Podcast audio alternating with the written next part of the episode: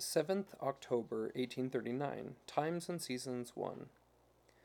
Conference met pursuant to adjournment. The president spoke at some length to the elders and explained many passages of Scripture.